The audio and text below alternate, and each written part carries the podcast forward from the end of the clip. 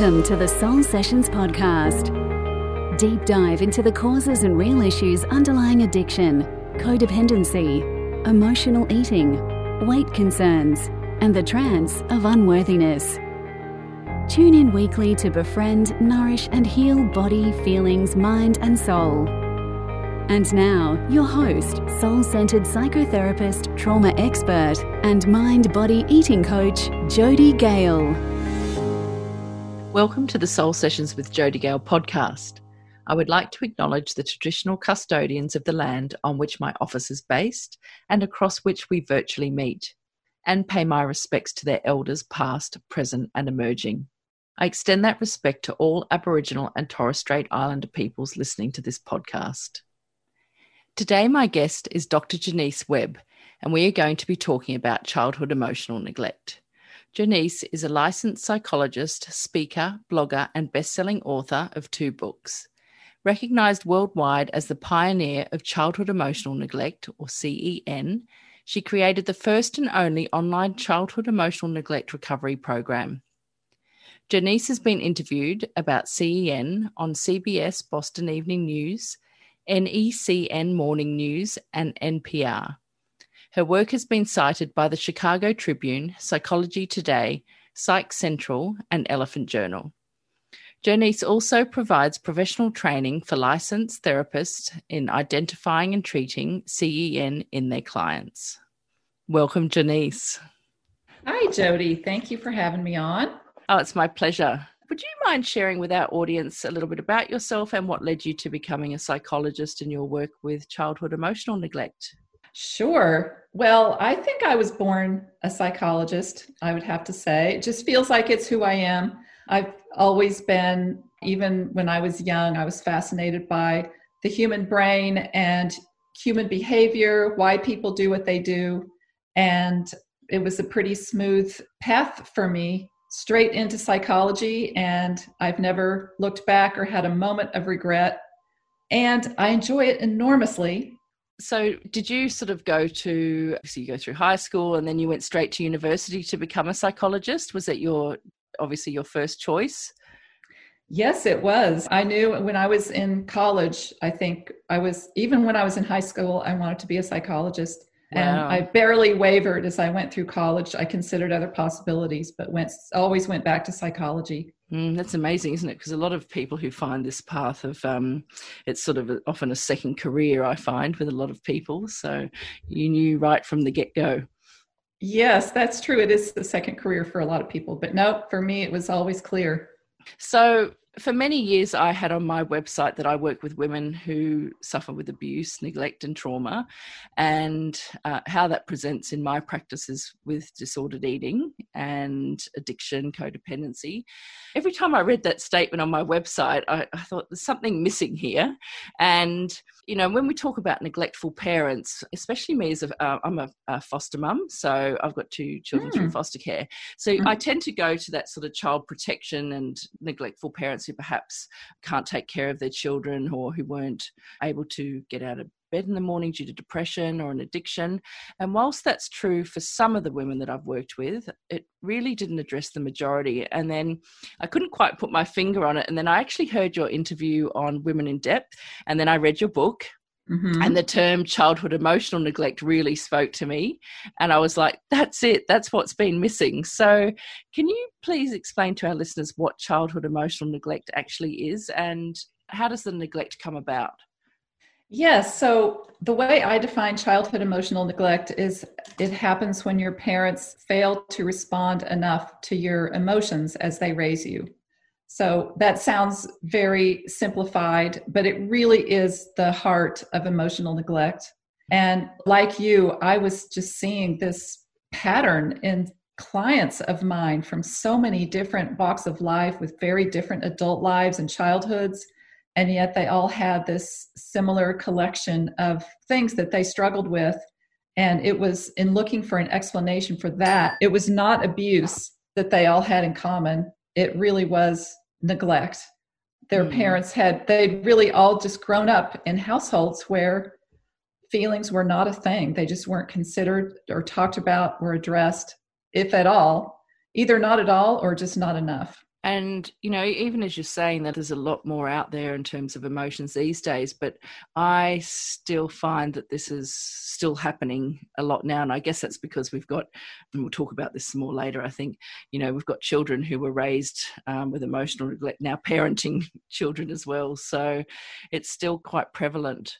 And in your book running on empty you give examples of different parenting styles that typically cause emotional neglect would you share with our listeners what these parenting styles look like Sure. There are a number of different ways that parents can end up neglecting their children, and some of them have very different intentions than others.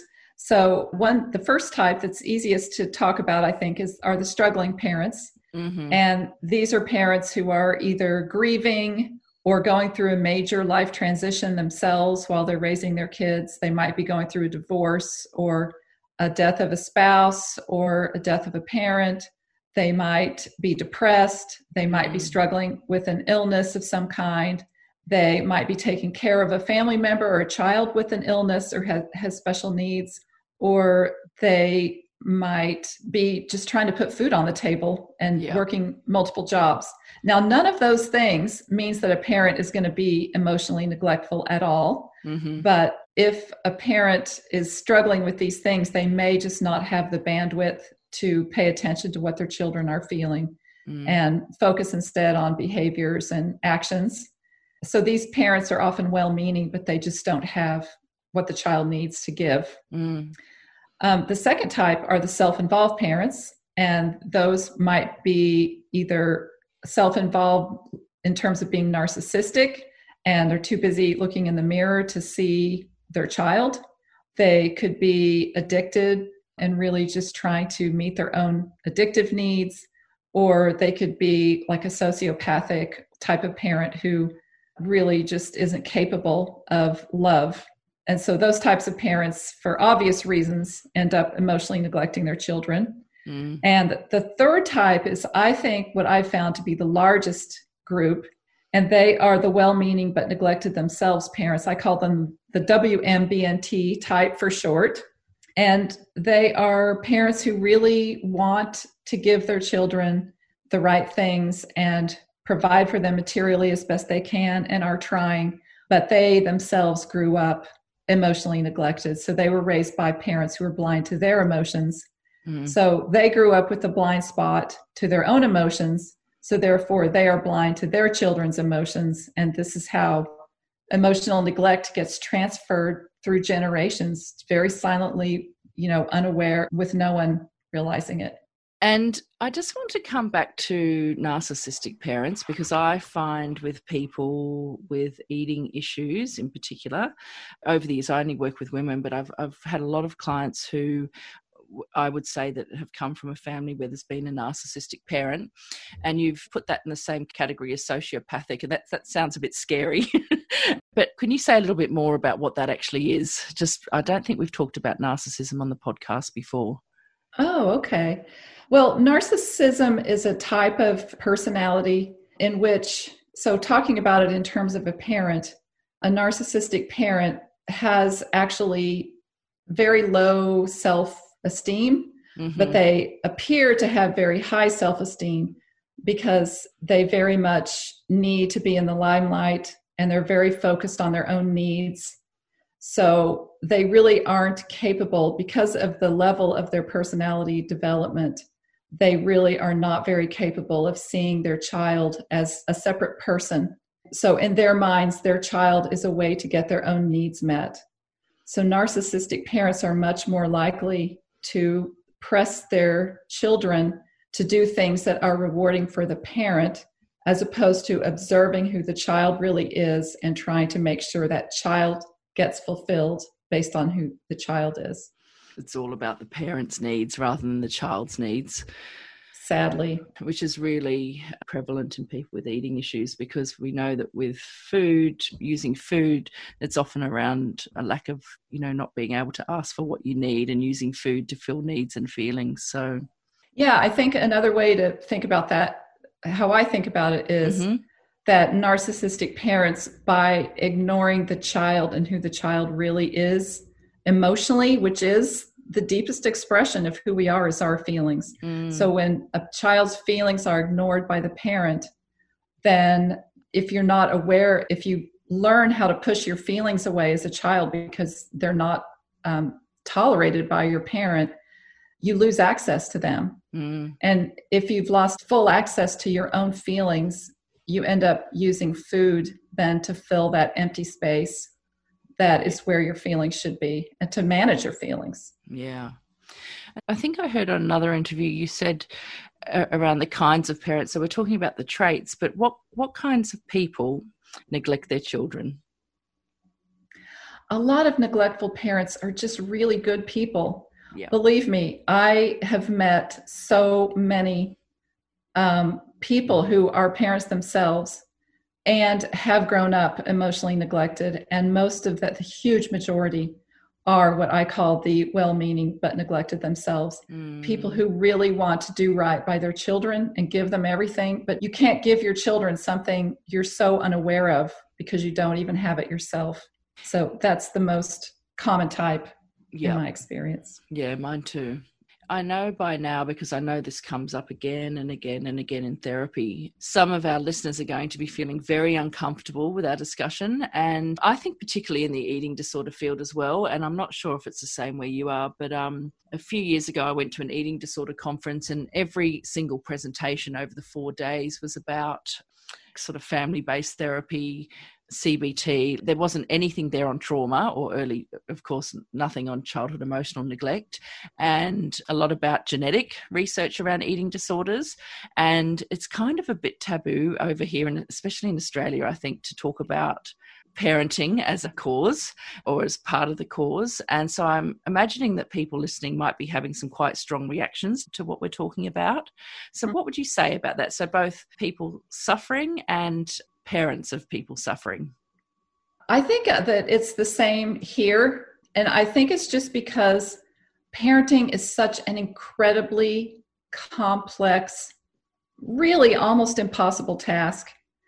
Um, you know, what is that old saying? There are a million ways to raise a child wrong and only one way to raise a child right. Yeah. And we all end up doing it wrong, let's face it. I'm a parent myself, and most of the mistakes that I talk about I've made myself. Me too. yeah. because parents are human beings and we all come from where we come from. And it's very scary and very hard to admit to ourselves how important we are to our kids. Mm. But the reality is, and research shows this, attachment research, there's been so much of it mm. that proves that the way we treat our children is how they'll treat themselves. And as hard as that is to accept when you're a parent, because it's not comfortable having that much power. But I think the more that we can try to absorb that and live by it, the better kind of parent will be. And so, even though it's been a painful process for me as a parent to accept this and you know see the mistakes I've made, I still feel a responsibility to help other people see that and forgive themselves. And one of the things that is so important about childhood emotional neglect is that there really isn't a culprit. It's so silent. And unless you have a parent who was purposely doing this for whatever reason, mm. whether it's from being self involved or whatever, those parents we can blame. But the enormous majority of emotionally neglectful parents didn't choose it at all and didn't want to hurt their children, wanted the opposite, and really don't deserve blame. So this is not about blame, it's about understanding. Mm. That's it. Yeah. And what happens to the child in terms of blame? I find that they often blame themselves, especially I find this more with actually anorexia than than with other eating issues. They tend to not want to go anywhere near sometimes talking about their parents in this way that mum or dad could have done anything sort of neglectful or wrong. Yes, self blame is a prime part of how emotional neglect affects people. And the way that I understand it is that if you grow up with parents who are doing their best, yet they're not attending to your feelings or noticing your feelings or responding to your feelings, your child brain is going to cope with that. Mm-hmm. And it's sort of like your parents are acting like your right arm doesn't exist. Mm-hmm. So you mm. have to start hiding your right arm because you start to feel kind of ashamed of it. Like, mm-hmm. I'm not supposed to have this thing. I need to get rid of it and not let people see it. So children automatically build a wall and block their feelings off. And uh, that leaves you feeling different somehow, like you're missing something. As you grow mm. into an adult, you feel really different than other people, but you don't know why. You look at your parents and you see how, how much they gave you and what they did right for you. But childhood emotional neglect, because it's something a parent fails to do, you really can't remember it. So, who are you going to blame for that? You're just going to turn it all on yourself and say, well, obviously there's something wrong with me. I'm failing myself somehow. And, you know, it's interesting to hear that anorexic people have more of that because there's an element of perfectionism in anorexia, isn't there? Yeah, there is. So it kind of all fits together. Yeah, and you know, if we think about attachment styles uh, and anorexia, it really does tend to be on that avoidant, like very restrictive sort of end as well. So uh, we know that that's the kind of parenting that um, that that that person's likely had. So you know, that in terms of the avoidant re- attachment relationship. So uh, yes. I just, mm-hmm. I just want to say that too. So it sounds uh, very shame inducing as well, like we're going to shame when all that happens. Oh, yes. Shame is another thing I see in a lot of CEN people. Mm. You know, as well as just not, if you're not raised in a house that speaks the language of feelings or acknowledges and validates feelings, you really don't learn how feelings work or that they're natural or that they matter and you end up feeling on some level like you don't matter because your feelings don't matter and they are the deepest expression of who you are. Yeah. So, with growing into adulthood, feeling like you don't matter really sets you up for a lot of these struggles. Mm. First of all, why is it important for someone to know if they suffer with childhood emotional neglect? Well, because it's almost like li- living with a dark cloud over you. Mm for a lot of people. And it helps so, so much to know why all of your life you felt different from other people. And the way a lot of CEN emotionally neglected people describe the way that they feel as they go through their lives is like they're living in a black and white world and everyone else is living in color. And yet, if you don't know that there's an explanation for it, you just feel like it must be me. I'm weird. I don't know what's wrong with me. And when you get the answer, and believe me, I hear from people, so many people every day who are relieved to finally realize that this is the thing they've been up against. It can be so validating mm. and such a relief to finally understand what the problem has been. Mm. Yeah, and it just makes so much sense, doesn't it? Especially, you know, the population that I work with with emotional eating. I mean, when you say childhood emotional neglect, emotional eating, it's like, of course, this is what's going on here. Yes, indeed. They and, go together. Yeah. And so when we're talking about childhood emotional neglect and the impact that it has and um, on, on, people's adult lives or even i guess from teenage years childhood adulthood what kind of struggles do they grow up with? We've already been talking about a couple so we've been talking about emotional eating eating issues. What else? Yes essentially it's a tendency to have to put yourself last to focus on other people's needs before your own and to really feel reluctant or afraid to ask for help from other people. And a lot of CEN people have this deep feeling of emptiness, which I'm sure is because their feelings are cut off and your body feels that. If you don't have full access to your feelings, there's something missing and you know it. So, a lot of, of people who grow up this way will describe f- having a feeling of emptiness, or they'll say, I'm numb, or other people feel things and I don't seem to feel things the same way or as much. CEN people grow up to not really understand themselves all that well because they're out of tune with their feelings and that makes it hard to really know who you are, what you want. So it's just kind of a basic feeling of being one down and different, not like everyone else, and like you're not as important as everyone else. And how does this then fuel, I guess, the symptoms that people come to therapy with? So if we're thinking about codependency, addiction, eating issues. Well, it's interesting you mentioned codependency because childhood emotional neglect really does set people up. I don't think it's the root, I don't think it's the only cause of codependency. Sure. But it certainly is a breeding ground for codependency.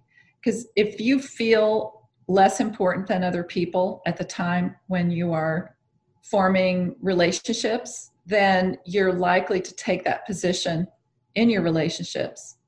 And that is like the beginning of codependency. You know, you're more important than me. Yeah. Even if you're doing something really maladaptive, I'm going to be there for you because I have empathy for you more so than for myself.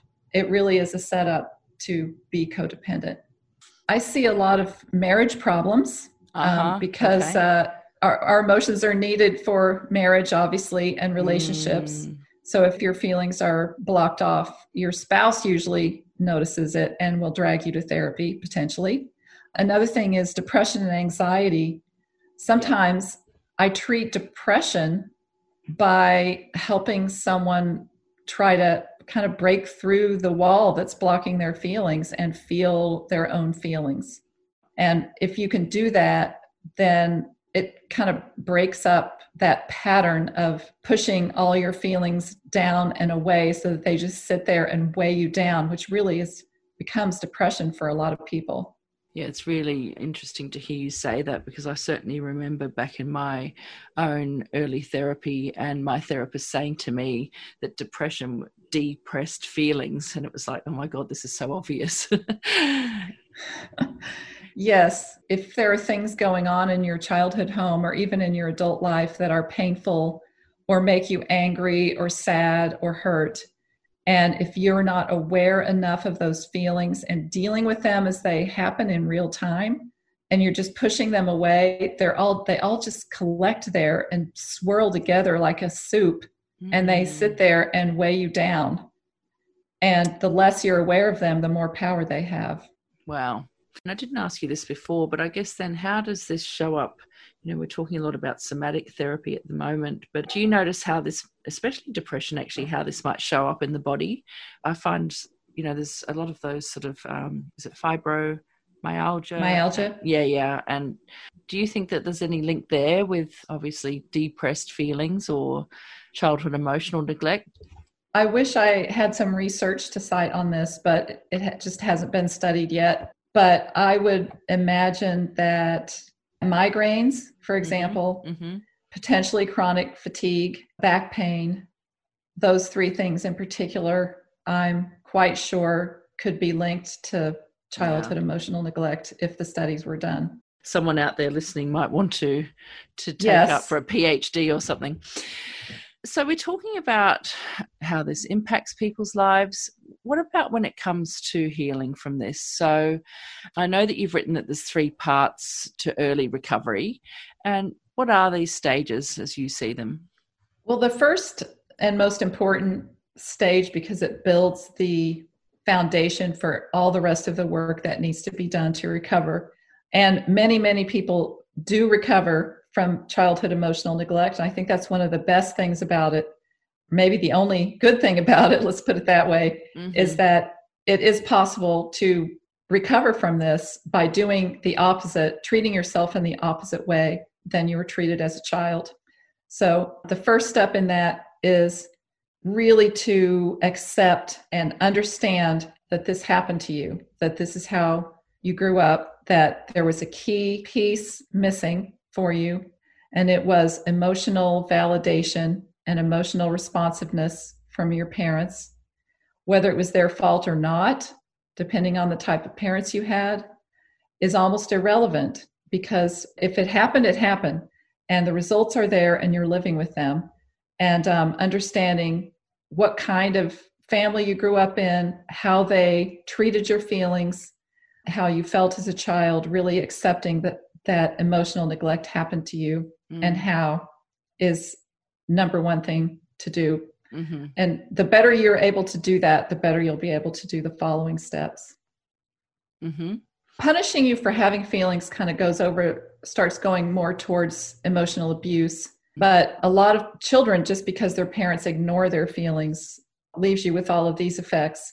So, really, the recovery part involves what I just described in terms of accepting mm-hmm. and then starting to actually pay attention to your own feelings and trying to be aware when you're having a feeling and starting to learn what does it feel like to be angry? Mm-hmm. or am i aware when i'm angry? What does it feel like to be hurt? And am i aware when i'm hurt? And can i learn some new words to describe exactly what i'm feeling instead of just throwing them all in the same category or putting slapping the same label on them starting to learn about your feelings. The more you pay attention to your feelings, the more you're paying attention to your deepest self. And that's a way of honoring yourself mm-hmm. and getting to know yourself in a very deep and meaningful way that your parents weren't able to do for you. It's very healing. You know, it can be hard, but it's definitely doable. I mean, we're going to talk about the six healthy habits of people who recover, and you're starting to talk about noticing and accepting your feelings there. And I guess I just want to bring in anger too, because I think, uh, I mean, my audience is women, and I think for women, I don't know if this is your experience, but anger seems to be a particularly troublesome feeling, especially mm-hmm. for women, because we've mm-hmm. been told, you know, nice girls don't get angry. And obviously, anger can be, I mean, I guess we can um, go in with our anger or, or out and explosive. And girls in particular, it tends to be sort of more acceptable for little boys to explode rather than little girls. What's your sense of that in terms of this work? I see it a lot in emotionally neglected women I see it in men also, but even more so in women. Wow. That their anger is very is suppressed so far and walled off so well that they don't really know what anger feels like. Mm. And um, that doesn't mean they don't explode sometimes because feelings that are really walled off will build and build and build and then they'll finally get strong enough to just blast through the wall and then you can just become enraged Mm-hmm. So that happens too.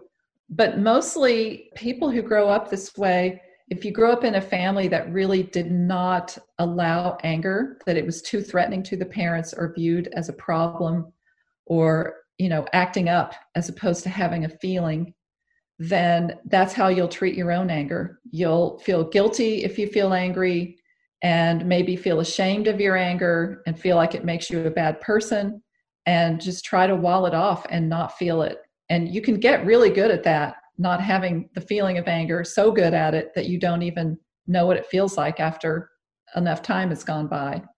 But yeah. we do need our anger, right? Like anger yeah. is helpful. Well, I'm thinking too, especially with people who emotionally eat and binge eat, even anorexia. And I always say this to clients I've never met someone with an eating disorder that wasn't angry.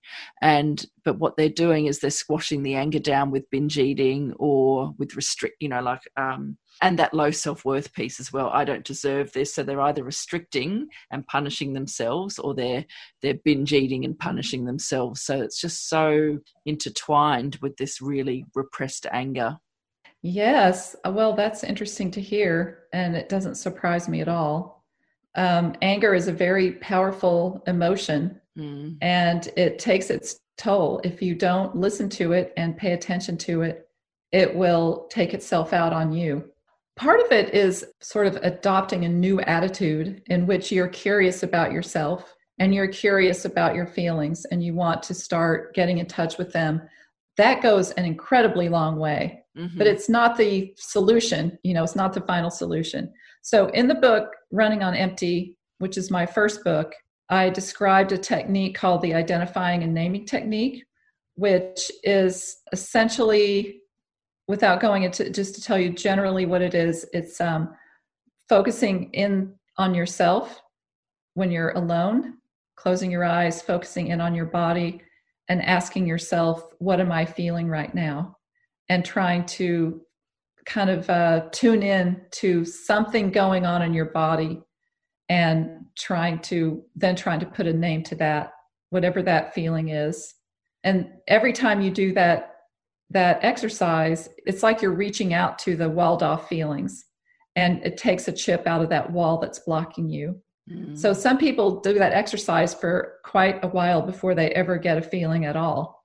But it's a matter of just continuing to do it and do it and do it. And you get better and better at contacting a feeling, feeling it, identifying what it is. And then there's more to the exercise after that. But a lot of people have to work at it, at contacting those feelings and feeling them. Yeah, and I guess I want to say to people, you know, I, I certainly remember having, I was I first came to being a therapist through having my own eating disorder. But when you first start to feel, it can actually be, it can be quite scary. You know, mm-hmm. I, I, remember that first time thinking, what is going on? Because I was something like 27 and actually listening and paying attention to feelings for the first time in, you know, like 27 years. I think it can be quite scary too when that first sort of comes up. So, do you have any advice for people if they're getting some really strong feelings so, for people that are scared, because I encounter this all the time, that's pretty much all I do in my practice right now is I treat emotional neglect, and I have an online program as well. And many people who are starting this process have that feeling of fear, like I don't know that I want to get in touch with whatever is on the other side of that wall. Like, what's there? It's yeah. very scary. But the reality is, by trying to feel your feelings, you're not manufacturing feelings. You couldn't do that if you wanted to. All you're doing is reaching out to what's already there and welcoming it. Mm, so that's a great way of putting that. You cannot end up in worse shape than you are now, yeah. or being harmed by it any more than you are now. It can only help, even if the process involves some pain. Mm. That's a really good point because I think when a lot of people come to therapy, they think that the therapy has caused the feeling. yeah. I never felt like this before. And it's like, well, that's because you were eating it down or you were drinking it yes, down. Yes, yes, exactly. Yes. Mm-hmm. Yeah. What else do people need to do? Well, I think there are a number of things that go along with this whole process of honoring your feelings once you start doing that, you start getting some messages. You're receiving the messages that your body has been trying to send you for a very long time. And those messages carry all kinds of important information about you, about what you've been through, about how those things affected you. And you'll start to learn more about yourself and learn things that you really were at sea about before, like what do I want? What makes me happy? What makes me sad? What do I need to avoid? What kinds of people do I enjoy? Who do I not enjoy being around? So, part of the process of this is starting to use your feelings to make decisions in your everyday life and starting to choose things that are best for yourself, which you, you probably didn't even realize was an option before now. It's a process of learning to honor yourself and yeah. believing that what feels right to you is right to you as long as you process it with your brain too and your brain also says yes this is good for me. This is healthy. And um, you've written here around self-talk as well. Can you say more about that? Yeah self-talk is really just it's a coping technique that can help replace the technique of basically avoiding your feelings. Mm. Self talk is you, the adult, talking yourself through things. For an example, something that would normally make you very anxious, instead of just avoiding that, facing it and talking yourself through it, saying things like, You know, you can handle this. You've done this before, you can do it again. Mm. It's kind of the adult talking to you the way you wish your parents had talked to you if they had really seen your feelings. Yes, right. Talking about self compassion there as well, aren't we? In a in a in a kind and compassionate tone. Exactly, and supportive and encouraging. Yeah. The yeah. way that a parent should be talking to a child if they see what the child is feeling. What I see a lot is people going back to the source of the neglect repeatedly looking to have their feelings validated or to be seen and heard. And of course, the parent hasn't really changed. So we're talking about adult children of, of parents mm-hmm. here. And mm-hmm. they keep going back for more and then ending up sort of re wounded every time they go back for some kind of emotional connection there. Do you see that? Oh, yes. It's very, very, very common. In my second book, Running on Empty No More, I have mm-hmm. a whole chapter about that because it happens so much and it's so painful. Because when you're an adult and you go to your parents for emotional support, not realizing that that's the very thing that they've never been able to give you, it's just, it hurts over and over and over again. And it's hard to understand why that's happening unless mm. you start to see, oh, this is what's wrong in the first place. It's so painful. I, yes. Yes. And I, have got to say, even as a therapist, I've fallen victim to this over the years and thinking, oh my God, you've done it again. yeah. Yeah. But I'm thinking this links in really well with the self talk piece, and it's around I don't know if you use this term, but I work with parts. It's about reparenting oneself and talking to ourselves in the way that we needed to be talked to and soothed and yeah so we're being kind to our and especially when feelings come up sadness it's like oh they're there sweetheart. It's okay. I'm mm-hmm. here. Yeah absolutely. I use the word reparenting all the time. I think uh-huh. it's exactly what CEN people are doing. That's what the recovery process really is. And i'm sure you think the same way. Mm. inside every neglected adult is a neglected child Absolutely. Who still lives there and feels that. So when you self-talk, you're actually also speaking to that child who didn't who didn't get that. It's very empowering and healing. Yeah, and and when we talk about being able to recover from this, I mean, for me, this is you know this is the key, really, isn't it? In terms of how we then begin to take care of ourselves. What about people who are so neglected? What would you say to them? I would say focus less on your behavior to start with and start focusing on your feelings. For the very reason that we've been talking about, I think if you're struggling with self care in areas like, let's say, eating, it might be because you're not taking care of yourself because you're not taking care of your feelings. Mm, and instead of just trying to change your behavior, start paying attention to your feelings. It might be a more direct route than it seems. And there was just one other area that I wanted to talk about because I think that this comes up a lot in therapy as well, and that's around setting boundaries and saying no. Mm-hmm. Because you talked earlier about codependency and pleasing other people. And under every client with an eating issue that I see or an addiction, there's often that people pleaser. And at some level, they've got their worth through pleasing others. And so, how do people start to say no to other people? Set boundaries. And what does that look like for people with CEN? Yeah, that's a really great question. It's a combination of what we've been talking about, starting to pay attention to your feelings and your mm-hmm. needs is step one, and learning what your needs are by listening to your feelings. So that's step one. And then step two is believing that your feelings and needs matter enough to actually be voiced. And then the next part of it is learning how to voice it. And a lot of people can do the first two, mm. and then they get really hung up on number three because that does involve a bunch of skills like knowing how to say no when it feels when your deepest self is screaming that's wrong you're not allowed to say no because you have to override that voice saying that and then also form your words, figure out how to say it in a way that the other person can take in. And so, what I recommend to a lot of people at this stage is to get a book on assertiveness and learn as much as you can about how to be assertive, because that's really what saying no and expressing yourself to other people is about. It's a bunch of skills. So, can you tell our listeners a little bit about your online courses? I know I have sent almost every client I've ever had to your website. It's uh, full of resources, and I think there's even some free resources there. But yes, can you tell people about your online offerings? Yeah, well, thank you for sending people to my website. And Oh. yeah, there are a lot of resources there. Um, so there are free videos to watch um, that will that are very, very informative about childhood emotional neglect and how it happens and how it plays out over your lifetime.